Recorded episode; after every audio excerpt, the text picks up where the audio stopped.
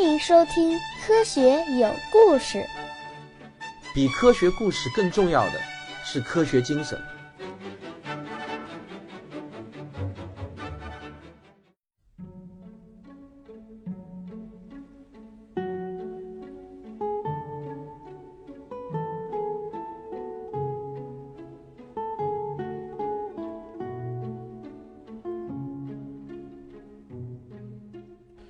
大家好，呃，又到了仰望星空天文学史话的时间了。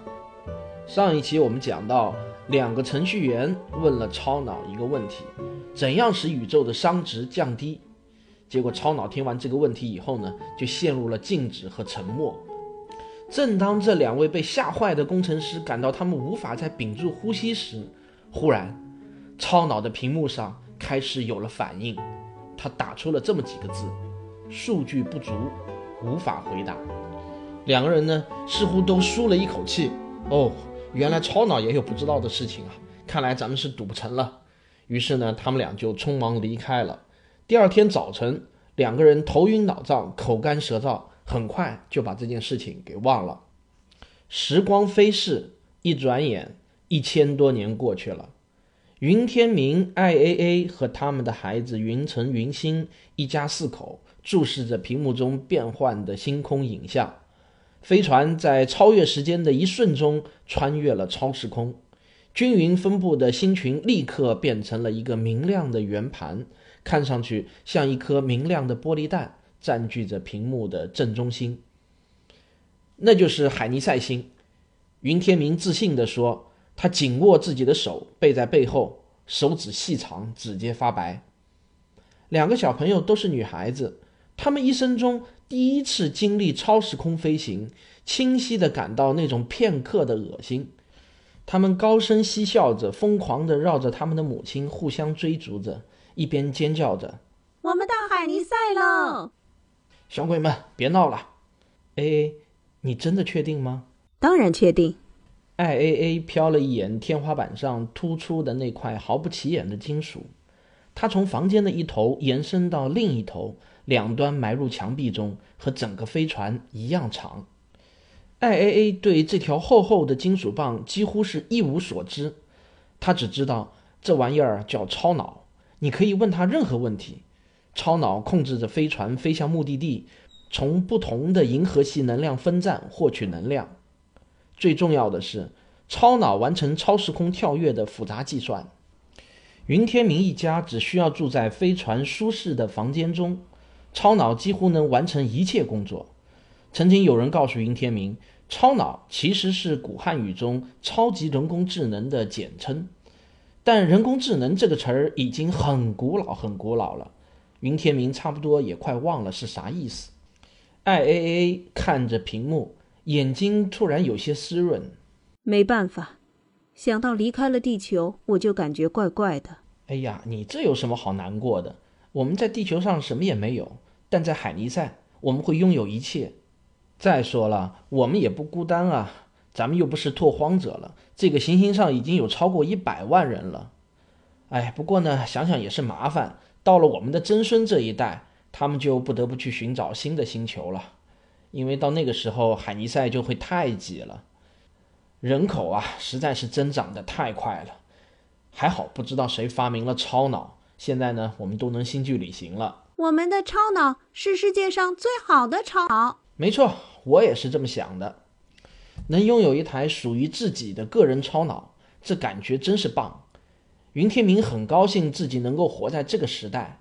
在他父亲年轻的时候，每台超脑都是占地一百平方公里的巨大机器，而且一个星球只有一台，被称作行星超脑。一千年来。它们的体积先是逐步的增大，然后忽然间就缩小了，因为量子计算取代了电子计算，这使得最大的行星超脑都缩小到了只有一艘飞船的一半体积。于是“行星”两个字的前缀也就不需要了。现在每艘飞船上都装了一台超脑。每当想到这件事情，云天明总是感到飘飘然的。他现在拥有的这台超脑，甚至比那台曾经第一次完成了太阳一比一数学模拟的超脑还要强大好几倍呢。而且和第一台解决了超时空传送问题，从而实现了星际航行的地球行星超脑一样强大。这么多的恒星，这么多的行星，我想，人们会永远不断的出发去寻找新的行星，就像我们现在这样。不是永远啊，有一天这一切都会停下来，但那或许是几万亿年以后的事情了。好几万亿年后，即使星星也会耗尽，你知道的。熵必须不断的增大。爸爸，熵是什么？宝贝儿，熵啊，就是一个代表着宇宙消耗掉了多少的词儿。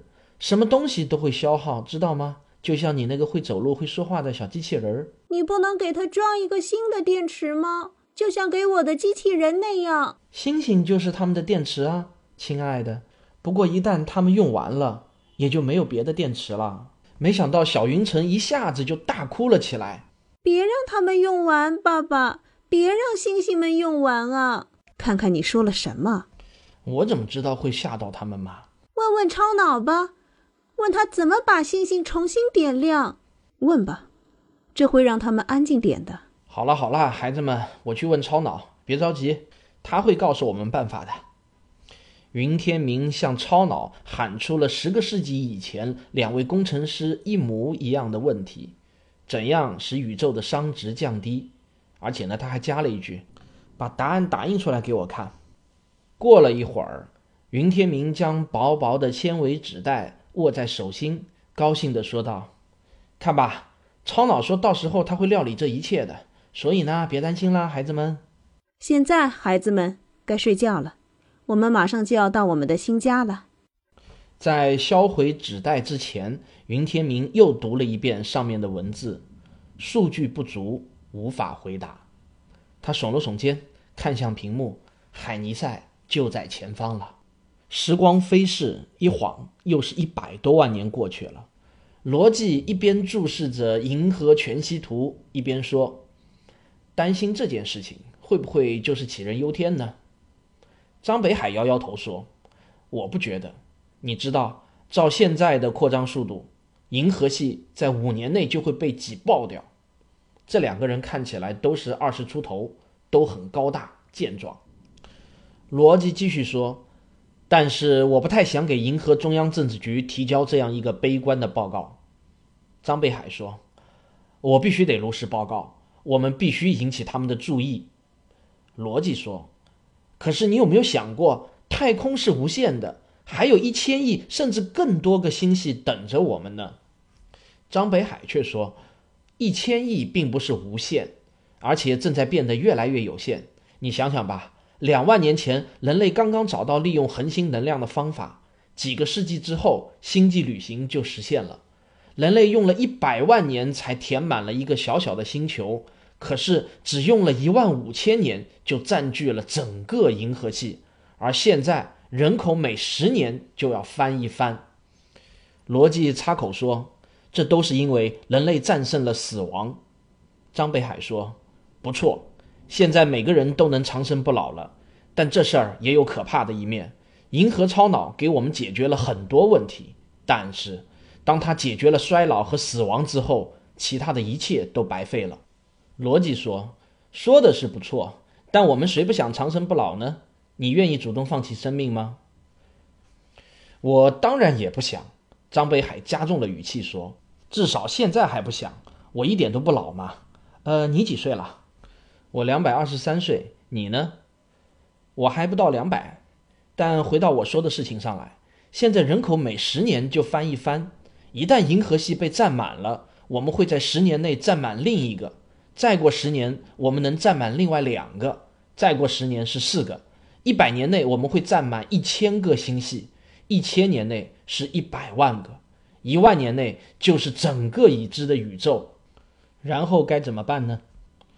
罗辑说：“其实还有另外一个更严重的问题，我不知道把一整个星系的人运送到另一个需要多少太阳单位的能量。”张北海说：“这一点说的很对。”人类现在每年已经得消耗两个太阳单位的能量了，逻辑说，其实大部分都被浪费了。人类每年要熄灭掉相当于一千个太阳的恒星，而能为我们所用的能量其实就只有两个太阳单位能。张北海说：“没错，但是即使有百分之百的效率，我们也只是推迟了大结局的到来罢了。我们对能量的需求是以几何级数增长的，比我们的人口增长的还要快。在我们占据完所有的星系之前，我们就会用光所有的能量。”逻辑说：“或许我们可以用星际尘埃造出新的恒星。”张北海笑了一下。你是不是还想说把散失掉的热量重新给收集回来？逻辑却一本正经地说：“也许会有办法逆转熵的增加，我们应该问问银河超脑。”张北海立即拿出了他的超脑链接器，放在了桌子上。他说：“我确实也有点想问这个问题，总有一天人类得面对。”张北海忧郁地注视着小小的超脑链接器，要与那个服务于全人类的银河超脑连接。就必须有这么一个链接器。从某种意义上来说，这也是超脑的一部分。他突然很想去看看银河超脑的真容。据说那是在银星附近的一个小小的岩状星球上，蛛网一般的能量束支持着超脑的核心。古老的电子计算单元早已被量子叠加态计算单元所取代。尽管有普朗克尺度级的精密结构，银河超脑的直径。仍然足有一千米长。张北海向银河超脑问道：“熵的增加能被逆转吗？”两个人都充满期待着等待着超脑的回答。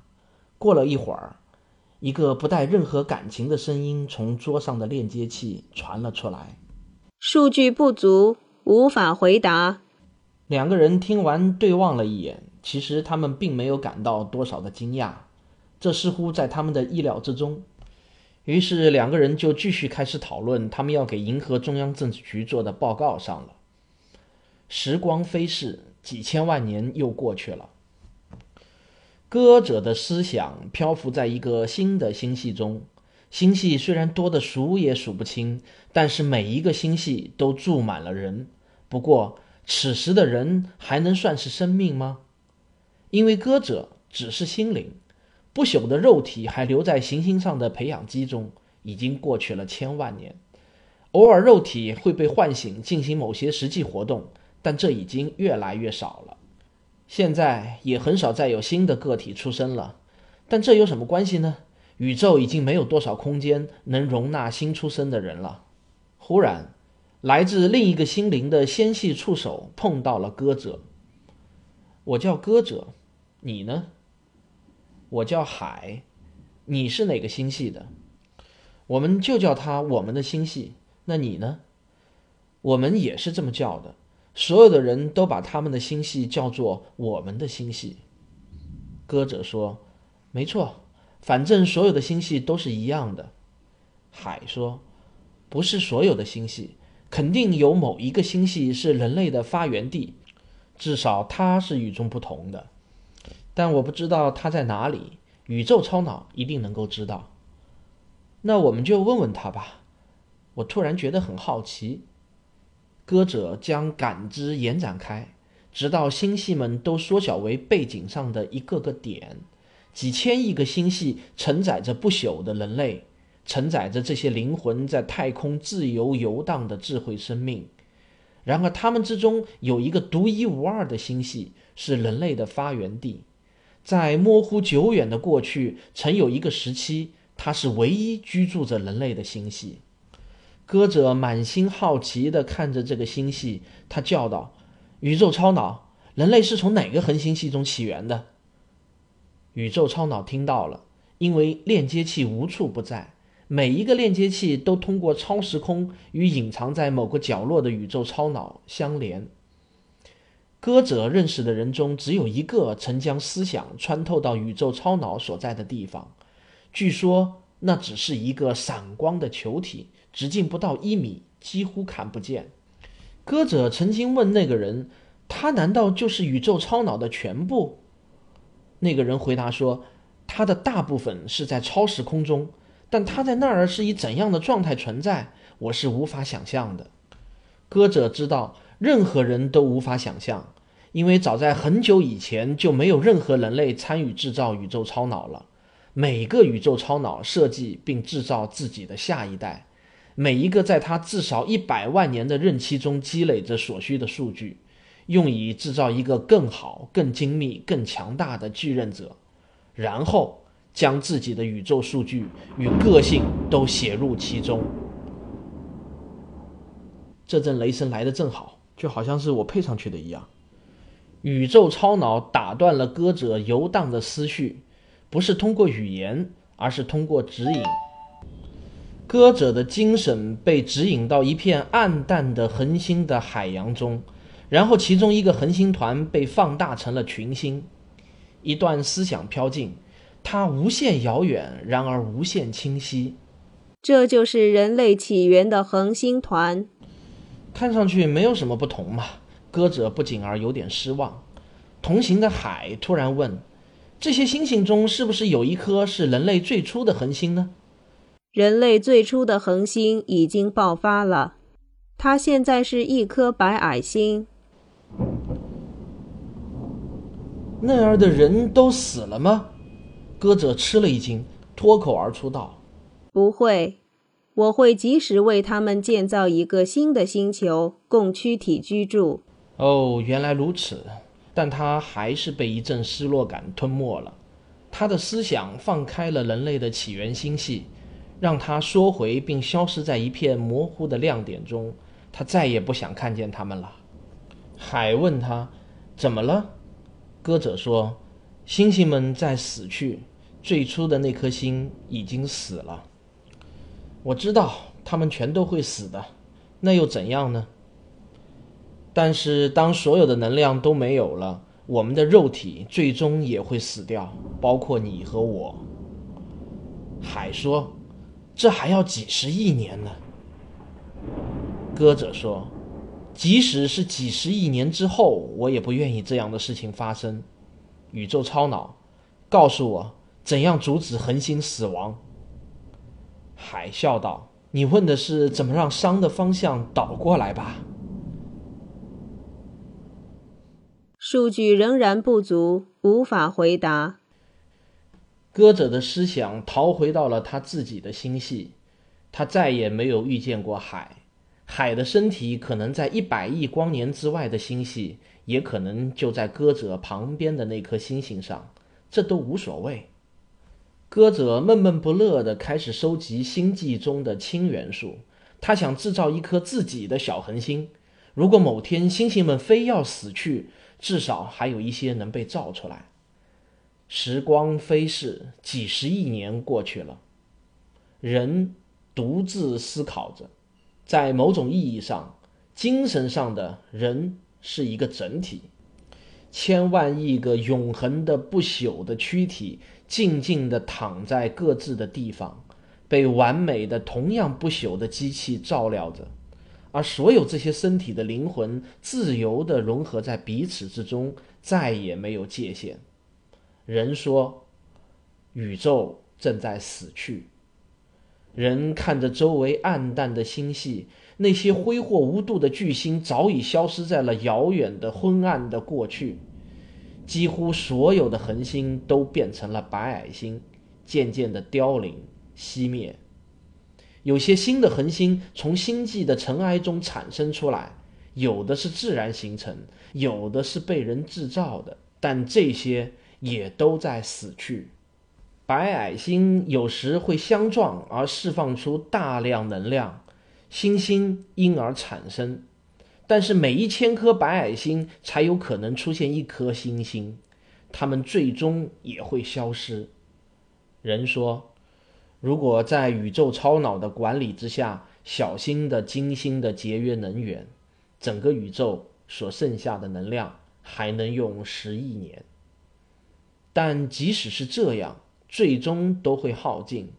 无论怎样节约，无论怎样利用，用掉的能量就是用掉了，不能回复。熵必定永远的增加下去，直到最大值。人又说。熵有没有可能逆转呢？我们问问宇宙超脑吧。宇宙超脑就在他们的周围，但不是在太空中，它不再有一丝一毫存在于太空中，它存在于超时空，由既非物质又非能量的东西构成。它的大小与性质已经无法用任何人类所能够理解的语言描述了。人问道：“宇宙超脑，请告诉我，怎样才能逆转熵？”数据仍然不足，无法回答。那就收集更多的数据。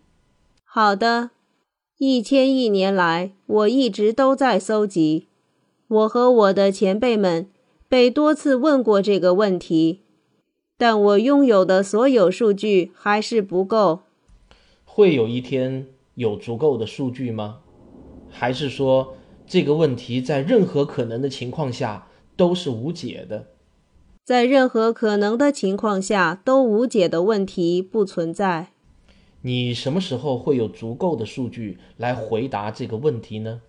数据不足，无法回答。那你会继续解决这个问题吗？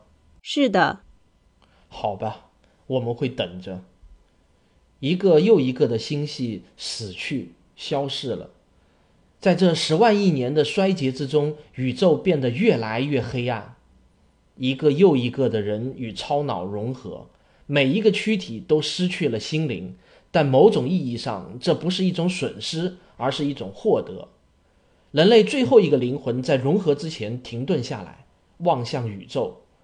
那儿什么也没有了，只有最后一颗死星的遗骸，只有稀薄至极的尘埃，在剩余的一缕无限趋向绝对零度的热量中随机的震荡着。人说：“超脑，这就是结局了吗？这种混乱还能被逆转成一个新的宇宙吗？真的做不到了吗？”数据仍然不足，无法回答。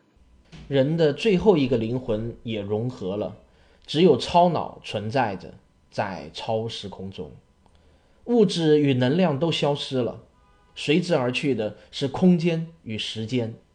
超脑的存在也仅仅是为了最后的这个问题。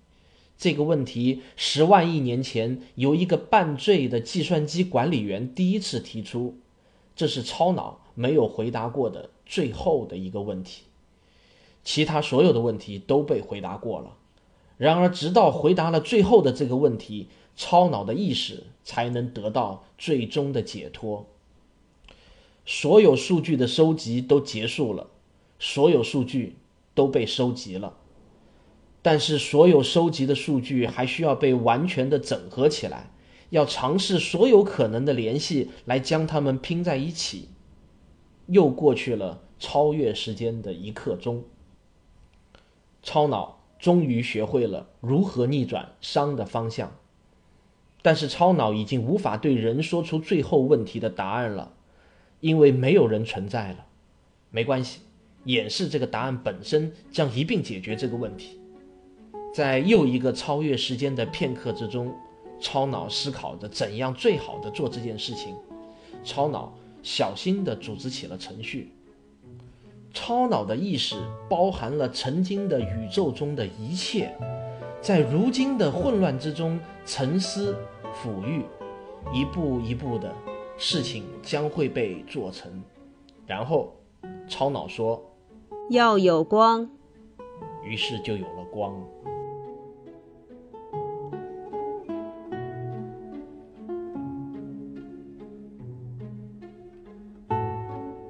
我是卓老板，我是吴京平，我是汪杰，我们是科学声音。